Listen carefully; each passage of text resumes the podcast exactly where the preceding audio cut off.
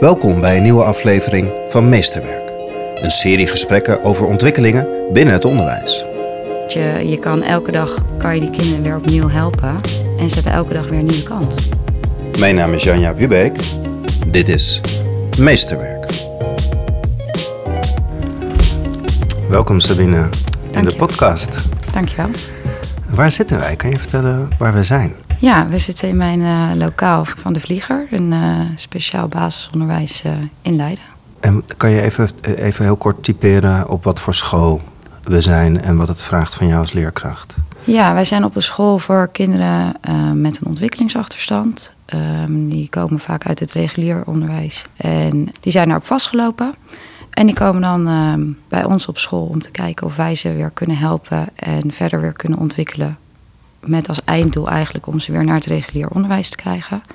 Ehm, vaak zijn dat kinderen met, nou, wat ik net al zei, een ontwikkelingsachterstand, maar ook nog eh, met autisme of ADHD, agressie of angst ehm, daarbij. Dat vergt heel veel energie, enthousiasme en ik denk ook heel veel geduld. Maar je krijgt er ook onwijs veel voor terug, dus dat is wel heel erg leuk. Ik denk dat we daar zo meteen uitgebreid de diepte in gaan. Ja, dat denk ik De ook. aanleiding, dat eh, eigenlijk heb jij indirect contact met mij opgenomen. Hè? Van eh, je luisterde naar de podcast en zei ik vind het wel leuk om, om mijn verhaal te vertellen. Ja, Is je bent een zijinstromer. ja klopt. En dus je bent iemand die vanuit een ander beroep is overgestapt naar het onderwijs. Kan je vertellen wat je deed en waarom je heel graag in het onderwijs wilde werken? Ja, voordat ik met het Zijnstroomtraject ben begonnen, studeerde ik pedagogiek. Daarmee ben ik eigenlijk gestart omdat ik hockeytraining heb gegeven aan kinderen met een verstandelijke beperking. En dat vond ik zo leuk dat ik dacht, hier moet ik wat mee gaan doen. Dus toen ben ik met pedagogiek gaan starten. En ik wist eigenlijk nog niet precies wat ik nou wilde. En naarmate die opleiding verder kwam, toen dacht ik, nou, ik zou toch eigenlijk ook wel heel erg graag les willen geven. Dus toen was het voor mij daarna eigenlijk een vrij logische stap om eh, het Zijnstroomtraject te starten. En dan als werk in het speciaal onderwijs te gaan, eh, ja, te gaan beginnen. Dat was echt je vertrekpunt. Je wilde echt, echt in het speciaal onderwijs starten. Ja, ja, er is eigenlijk niet een eh, moment geweest dat ik heb gedacht om in het eh, reguliere onderwijs te starten. Ehm, juist omdat ik de kinderen met een beperking heel interessant vind of met een ontwikkelingsachterstand. Ja, dus dat was eigenlijk een, meer een gegeven dan dat het eh, nog een vraag werd. Ja. En wat raak je daarin dan? Of waarom wil je daar graag aan bijdragen? Of wat het, waarom die hoek specifiek? Ik denk dat deze kinderen onwijs veel aandacht nodig hebben. En ik denk dat ze iemand nodig hebben die kijken naar het individu en kijken van nou wat kunnen ze al en wat, waarin kunnen ze nou nog groeien. En nou, ik denk dat daar ook wel mijn kracht ligt. Dus dat vandaar dat ook wel het speciaal onderwijs mij daarin zo trok. En wat bedoel je? Ik denk dat mijn kracht daar ligt. Ik heb natuurlijk niet voor niets pedagogiek gekozen als, als studie. Ik denk dat als je op, in het speciaal onderwijs werkt, na wat ik net zei. Ik denk dat, eh, dat je zoveel enthousiasme... Het moet je passie zijn om in het speciaal onderwijs te werken. En ik denk dat als je weet dat het je passie is... dan is het eigenlijk bijna geen vraagstuk meer of je dat gaat doen. Hey, nou, dat is hoe ik het zie. Dat is hoe jij het ziet. En Ja. als bij het Zijnstroomtraject ook nog eens een keer zoiets dat je, dat je eerst in dienst komt eigenlijk bij een school. Ja, En vanuit eh, dat dienstverband ga je dan eh, je bevoegdheid halen. Ja. Het is een ander traject dan, dan een reguliere PABO-opleiding. Dus je bent in eerste instantie je dus op zoek gegaan naar een school waar je kon gaan starten. Of kan je me even meenemen, hoe heb je die keuze gemaakt Ja. om hier uiteindelijk op de vlieger dat traject in te gaan? Ik had van mijn pedagogiek eh, studie had ik eigenlijk alleen mijn scriptie nog. En toen heb ik een aantal maanden eerst ben ik eh, op Bali geweest om daar voor kinderen met een verstandelijke beperking daar op een school te werken. En toen wist ik eigenlijk van nou, kinderen met syndroom van Down vind ik toch wel heel erg interessant. Dus daar zou ik toch wel verder mee willen. Maar daarnaast, eh, toen ik terugkwam uit Bali, werkte ik ook op een school voor cluster 4. eh, of een cluster 4 school. Zeer moeilijk leren- lerende kinderen zijn dat. Ehm, en daar was ik eigenlijk voornamelijk heel erg bezig met het pedagogisch handelen. En kwam ik eigenlijk bijna niet meer aan het lesgeven toe. En toen dacht ik van, dit is eigenlijk wat ik wel wil gaan leren, namelijk het lesgeven. Dus toen ben ik eens gaan nadenken van wat voor een speciaal onderwijs zou ik dan willen. Ben ik een beetje gaan rondkijken. Ik woonde ook op dat moment in Leiden. En toen kwam ik hier bij de Vlieger uit. En dat was eigenlijk eh, een onwijs mooie combinatie van beide. Geen syndroom van Down, maar wel heel veel kinderen met een ontwikkelingsachterstand of een ander probleem waar ze mee liepen. Eh, waardoor het niet meer ging in het reguliere onderwijs. Dus toen ehm, ben ik hier gaan solliciteren. eh, volgens mij de laatste dag voor de zomervakantie. Toen ben ik aangenomen. En dan moet je inderdaad aanmelden ehm, bij de hogeschool als zijnstromer. Dus dat heb ik gedaan bij de Hogeschool Leiden. En praktijk. Want toen was je al aan het werk op deze school. Dus na de zomervakantie ben je ook echt... eh, Ja, ja, ja, na de zomervakantie ben ik eigenlijk hier gelijk gestart. Dus toen kreeg ik een eh, schoolverlatersgroep, dus eh, kinderen met groep 8 leeftijd. Gelijk in mijn eentje, dus dat was wel heel erg leuk. Helemaal in je eentje gelijk. Ja, ja. En, Hoe was dat voor jou? Om, je kwam vanuit de, de theorie van de pedagogiek. Ja, En je hebt wel in Bali natuurlijk ook in het onderwijs gestaan. Maar dan Ja. sta je dan ineens elke dag, ja, s ochtends je bed uit... en dan sta je met een schoolverlatersgroep kinderen. ja het, is, was, het is een eh, enorme verantwoordelijkheid die je krijgt. Maar wel een hele leuke verantwoordelijkheid. En je hebt een eh, enorme uitdaging. Tenminste, zo zag ik het. Ik denk dat het voor mij heel veel heeft betekend dat ik al een aantal stages en had gewerkt al in het onderwijs. Dus ik had wel een stukje ervaring daarin. Dus ik was er eigenlijk ook wel klaar voor om mijn eigen klas te starten. Maar er komt zoveel op je af op zo'n moment. Je weet niet hoe het werkt, je kent je collega's niet, je, je, je kent de kinderen niet, zij kennen jou niet. Dus eh, ja, Als je dat, daar nu aan terugdenkt, hoe denk je aan die periode? ik denk dat ik voornamelijk heel erg aan het overleven was op dat moment. Ja? Als ik aan terugdenk. Op, op het moment zelf vond ik het echt fantastisch. Ik vertelde aan iedereen in geuren en kleuren hoe mooi ik het vond. En dat heb ik nu nog steeds. Maar als ik nu terugdenk, dan denk ik, nou, het was wel echt in de overleving, overlevingsmodus van, oké, we gaan er gewoon voor. En wat Ja. voor verhalen vertelde je dan, wat zo mooi was? Nou, ik vond het toch wel heel erg gaaf dat ik, ik had 17 kinderen in mijn klas in mijn eentje. Dat ik, toch, dat ik ze toch aan het leren kreeg. Dat die vertrouwensband er heel snel was met de kinderen.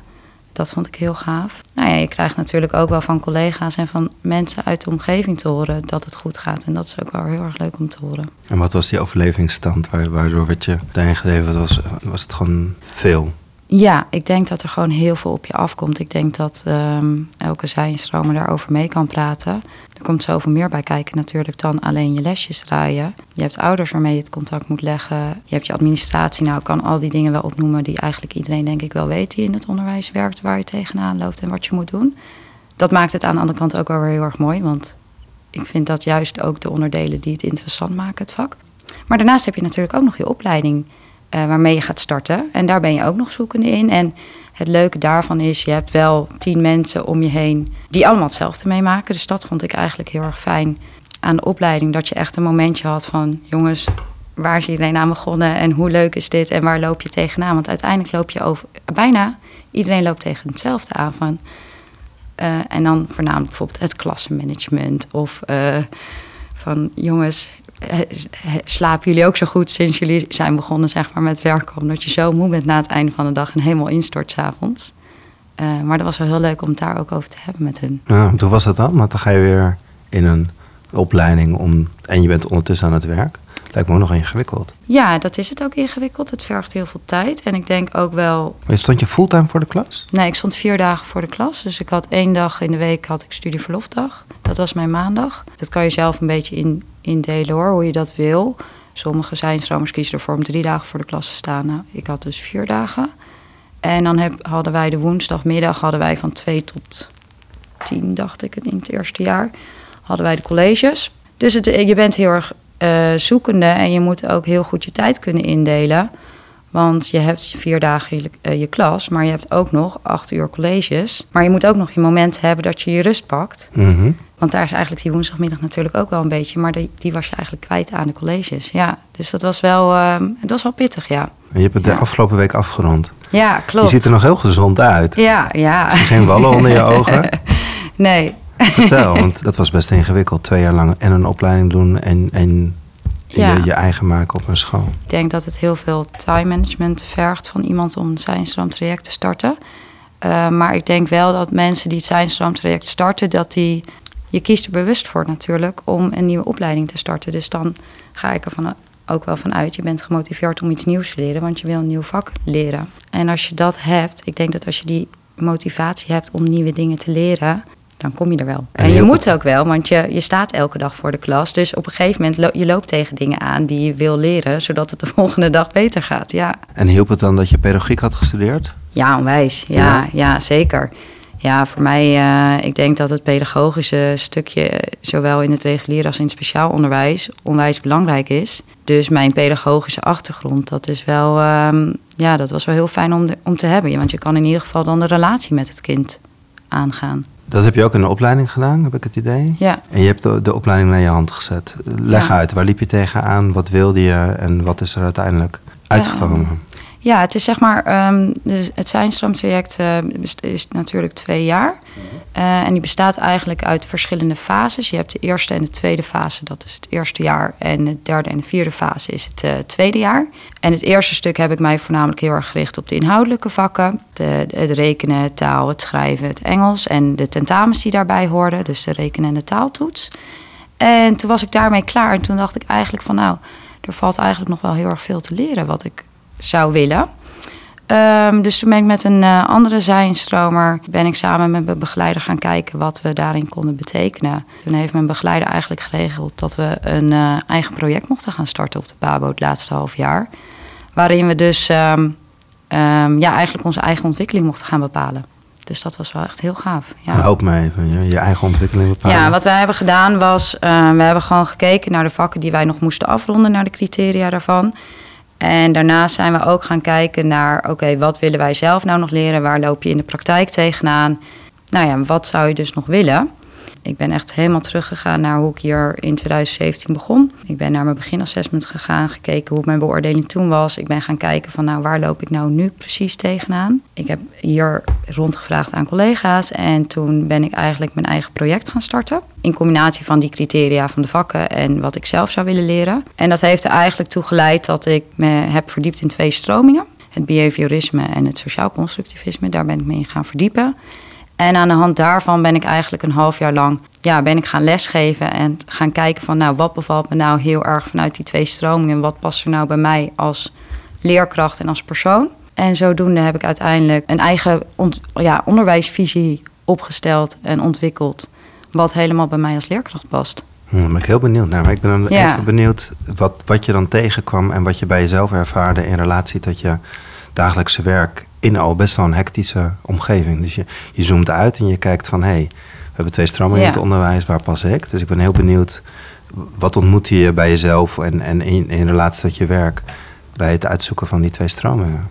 Ehm, waar ik heel erg achter kwam en wat ik, waar ik ook weet van nou dat kan ik, is ik kan lesgeven. Ik kan mijn instructie geven en de kinderen aan het werk zetten en zij weten wat ze moeten doen. En ik kan daarin heel consequent handelen. Dus dat is natuurlijk eh, vanuit het behaviorisme sluit dat eigenlijk heel erg mooi aan, omdat dat echt het conditioneren van de, van de leerlingen is op het gedrag. Maar ondertussen hoorde ik ook vanuit de PABO en vanuit de andere zijnstromer en hier eh, op de vlieger van dat het ook op een andere manier natuurlijk kan. En dat is heel erg van, nou ga eens kijken met de kinderen van laat ze meedenken over hun eigen ontwikkeling. Ze zijn eigenlijk medevormgevers van het onderwijs en hoe kan ik daar nou mezelf verder in ontwikkelen? Dus dat is eigenlijk wel iets waar, waar ik zeg maar eh tegenaan, nou niet tegenaan liep, eh, waar ik achter kwam. Dat ik dacht, ja, ik kan heel goed vertellen en eh, uitleggen wat ik wil en wat ik verwacht van de leerlingen. Maar ik zou meer de leerlingen willen betrekken. Dus eigenlijk een beetje hetzelfde hoe jij je opleiding vormgeeft in Ja. de praktijk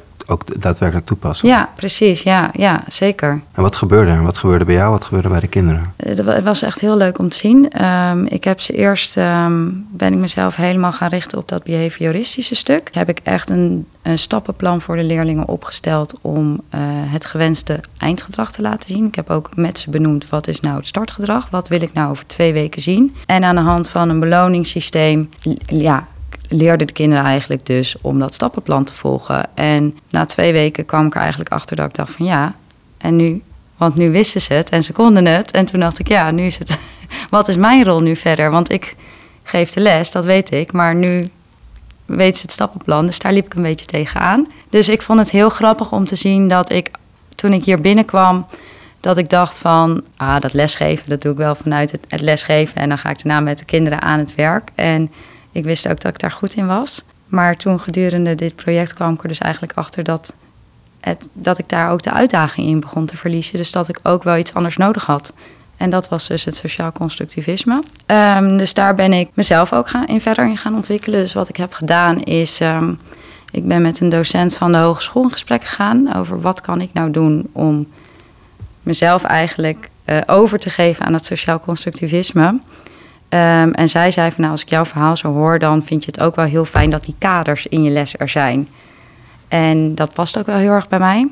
Dus toen heeft ze gezegd van nou Sabine, ga dan maar eens de kaders loslaten. Dus dat was een enorme uitdaging voor mij, want uh, dat had ik nog nooit gedaan. En zeker. Noem me, help me even met kaders. Ja, ik had. Wat waren ehm, de kaders in je klas? Nou, wat ik uh, voornamelijk heb gedaan in die lessen is gewoon eigenlijk niks voorbereid. Ik heb een heel klein stukje heb ik um, voorbereid. En dat was bijvoorbeeld, was een heel leuk voorbeeld. Had ik een brief in het geheim taal gemaakt. En meer had ik eigenlijk niet gedaan. En aan de hand van die brief zijn de leerlingen gewoon gaan kijken van wat, wat willen ze nou met zo'n brief? Normaal gesproken zou ik die hele les hebben uitgedacht, stap voor stap, wat ik met die brief zou willen en wat de leerlingen zouden doen. Dat is wat ik bedoel met de kaders. En nu had ik eigenlijk zoiets van, nou weet je, ik laat het gewoon op zijn beloop. Dus wat er gebeurde was dat ze die brief zijn ze gaan vertalen en we zijn in gesprek gegaan over wat is nou taal? Waar heb je taal voor nodig? Hoe kan het zijn dat je verschillende talen niet begrijpt? En ze zijn uiteindelijk zijn ze hun eigen geheimtaal gaan ontwikkelen met de klas. En dat hebben we in een reeks van lessen hebben we dit gedaan. Het leuke daaraan was dat die leerlingen zo intrinsiek gemotiveerd werden. Ik weet nog dat mijn begeleider uh, voor dit project aan mij vroeg van... nou Sabine, wat heb je vanuit de PABO-opleiding nodig? En dat ik zei, nou, ik zou wel heel graag een college willen hebben over uh, motivatie. En dat heb ik uiteindelijk niet gekregen, omdat ik dus aan de hand van de praktijk... en door dat sociale constructivisme toe te passen... zijn de leerlingen dat eigenlijk zelf gaan doen. Dus dat was wel heel gaaf. Gaaf. Ja, ja. zeker. Hey, en hoe heeft dat je ver, verder gevormd? Want je bent nu uh, een, een half jaar later. Ja. Of is het echt nog van, van de deel nog heel recent? Ik heb voor de zomervakantie dat stukje van het behaviorisme gedaan. Dus dat was in mei. En uh, in oktober heb ik dit sociaal constructivisme gedaan. Dus dat is een paar maanden geleden. En nou, als je nu naar een jaar terugkijkt en, en nu? Naar een jaar terugkijken? Ja, want als je naar jezelf kijkt, wat is echt de, de grote shift? Ge, als ik bij jou aan de klas kom, wat, wat zie ik anders? Heb je alle kaders losgelaten? Nee, nee, zeker niet. Ik heb, ik heb niet alle kaders losgelaten. Ik heb visie gevormd waarin ik eigenlijk mezelf als leerkracht laat zien dat ik zowel kaders heb, maar ook wel heel veel vrijheid geef en met de leerlingen op zoek ga naar hun talenten en niet alleen maar het lesgeven doe. En ik denk dat dat het grote verschil is met hoe ik er een jaar geleden stond. Dat ik heel erg aan het lesgeven was en dat de leerlingen ook wel wilden leren, ook wel een stukje voor mij, omdat die relatie er heel goed zat. Um, en ik denk dat het grote verschil nu ook is dat leerlingen willen leren vanuit hun eigen motivatie en wat aansluit bij hun beleving. En in de kern, jouw visie? Uh, mijn visie in de kern. Ik denk dat de leerkracht daarin centraal staat. Ik denk dat een leerkracht, van, uh, het is opgebouwd eigenlijk uit drie componenten. En dat zijn eigenlijk een soort van drie puzzelstukjes die in elkaar vallen. Allereerst heb je het pedagogische stukje. Ik denk dat als je daar heel veel geduld hebt, heel veel enthousiasme toont, uh, maar ook heel veel op de samenwerking met ouders gaat zitten en met de leerling, um, dat je heel veel kan bereiken. Ik denk dat je, als je in gesprek gaat met leerlingen en gaat, leerlingen echt gaat observeren en actief met ze gaat luisteren, naar ze gaat luisteren, dan kan je zoveel bereiken met ze. En ik denk dat als je die samenwerking met de ouders daarin meepakt, ja, je bent natuurlijk niet alleen leerkracht, je bent ook een opvoeder. Dan, kan je alweer, dan gaat die ontwikkeling van het kind gaat alweer zoveel makkelijker. En het tweede puzzelstukje is eigenlijk de didactiek. Um, ik ben erachter gekomen en tuurlijk, je leest het altijd in de theorie, maar ik denk dat dat vanuit de praktijk toch ook wel weer heel leuk is om dat zelf te ervaren. Is toch het inzetten van de verschillende werkvormen. Dus ik gebruik nu heel veel corporatieve werkvormen. Dus heel veel samenwerking doe ik met de leerlingen. En ik denk dat daarin ook zeg maar, de rol van een leerkracht heel belangrijk is. En ik denk dat je moet kijken wat het beste bij jou past. Aan het begin was ik echt een leerkracht en gaf ik de leiding. Daarna ben ik veel meer een coach geworden. En ik denk dat voor mij is een combinatie heel erg mooi. En kijken waar de leerlingen op dat moment behoefte aan hebben. Maar ik denk dat dat voor ieder voor zich spreekt. Als je maar een eigen, eigen visie hebt daarin. En ik denk daarin ook de, het contact met je collega's. Ik denk dat dat onwijs belangrijk is. Zeker in een school zoals wij hier bij de Vlieger hebben, is het uh, contact met collega's gewoon heel erg belangrijk. Dat je veel samenwerkt en veel brainstormt en adviezen vraagt. Ja, want hoe is want eh, eerst je derde puzzelstukje nog? En mijn, ja, mijn derde ja. puzzelstukje is eigenlijk het, het fundament. Mm -hmm. dat, is, dat is jijzelf. Ik denk dat als jij zelf blijft zoeken naar de uitdaging in je werk, zoals ik dus nu heb gedaan, en uitgaan van je eigen kracht. Bij mij is mijn kracht is het pedagogische gedeelte, dus dat is ook mijn basis hoe ik lesgeef. En ik denk dat als je dat doet, dat je dan ook al zoveel meer weer gaat bereiken met de kinderen. Dan ben ik even benieuwd van jouw visie in relatie tot de rest van de school. Want speciaal onderwijs, de, de kinderen uh, hebben veel aandacht met elkaar ook nodig. Ja. Hoe verhoudt jouw visie of hoe, hoe, hoe speel je het spel onderling met collega's als het over visievorming gaat? Want de school heeft ook weer een visie. Ja, je bent daar heel erg aan het zoeken, denk ik. Ik denk dat, dat het. Ik denk dat je het, als je hier binnenkomt en je hebt hier je sollicitatie, dat je het voelt of je hier past of niet. En ik, zoals ik net al zei, ik denk dat als je voor het speciaal onderwijs kiest, dat dat echt je passie is.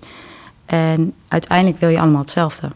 Uh, je wil dat, dat het kinderen zich zo goed mogelijk en zo fijn mogelijk ontwikkelen. Wat ik heel erg merk is dat die basis bij ons heel erg goed is. Bij ons is de basis van het kind moet zich eerst maar gewoon op zijn plek gaan voelen en vertrouwd gaan voelen. Want die heeft vaak een negatieve ervaring van het reguliere onderwijs. En daarna komen die didactische stukken wel. Als die basis goed is, bij elke collega, ja, dan gaat die samenwerking eigenlijk ook wel vanzelf. Het is grappig, hè? Want je, je bent met pedagogiek begonnen. Ja. Even vanuit de theorie. Ja. Volgens mij ben je op een speciaal onderwijs uh, gaan werken waar het, waar het heel erg hands-on is. Ja.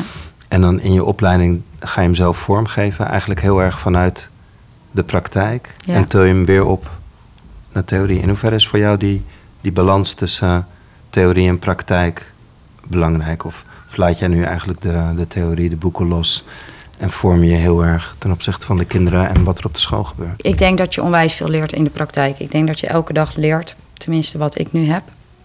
Ik blijf nog elke dag leren, uh, maar ik denk dat de theorie daar zeker ook van toepassing is. Ja, ik denk dat die combinatie gewoon heel erg mooi is. Dat is ook wel een beetje wat ik bedoelde met zoeken naar, blijf zoeken naar je uitdaging in je werk. Ik denk dat je uitdaging ook wel in de theorie kan liggen door er weer nieuwe informatie over te lezen. Bijvoorbeeld als je ergens niet uitkomt. Ik heb een, uh, een meisje in mijn klas met uh, hechtingsproblematiek op dit moment. En daar heb ik het heel veel, heb ik, ben ik al adviezen bij collega's aan het vragen. Maar dan vind ik het ook onwijs interessant om daarin over de, in de theorie over te lezen. Om te kijken wat daar nou over staat. Dus ik denk dat een koppeling daarvan uh, het mooiste is. Um, moeten mensen je pad volgen? Is het een goed idee om over te stappen naar het onderwijs? Zeker. Waarom? Ja. Ik heb elke dag weer nu al 2,5 jaar dat ik denk van yes, ik mag eigenlijk weer naar mijn werk. Ja, want even voor de luisteraar, hè? want je woont nu in Amsterdam. Ja. De school begint vroeg Ja. en je werkt in Leiden, dus je gaat elke dag... Ja, ga ik heen en weer met Ga de je trein. ook nog heen en weer, dus je bent echt buitengewoon gemotiveerd volgens mij. Ja, ja, Ja. ja. ja. Mijn wekker gaat om, eh, om, om zes uur, dus op zich eh, dat is wel vroeg. Maar ja, weet je, als je elke dag weer iets nieuws meemaakt en je weet dat die eh, leerlingen er, die wachten op jou en die, en die, die vinden het fantastisch als jij er weer bent. Ook al laten ze dat soms op hun eigen manier en misschien gekke manier wel eh, merken.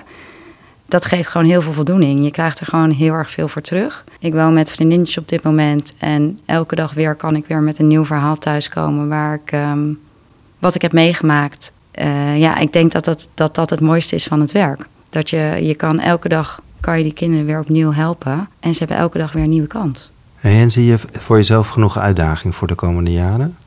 Ehm, ja, zeker. Ja, maar dat komt denk ik ook wel een beetje omdat ik daarin een luxe probleem heb. Omdat ik gewoon niet zo goed weet welk soort speciaal onderwijs ik nou het, meest interessant vind.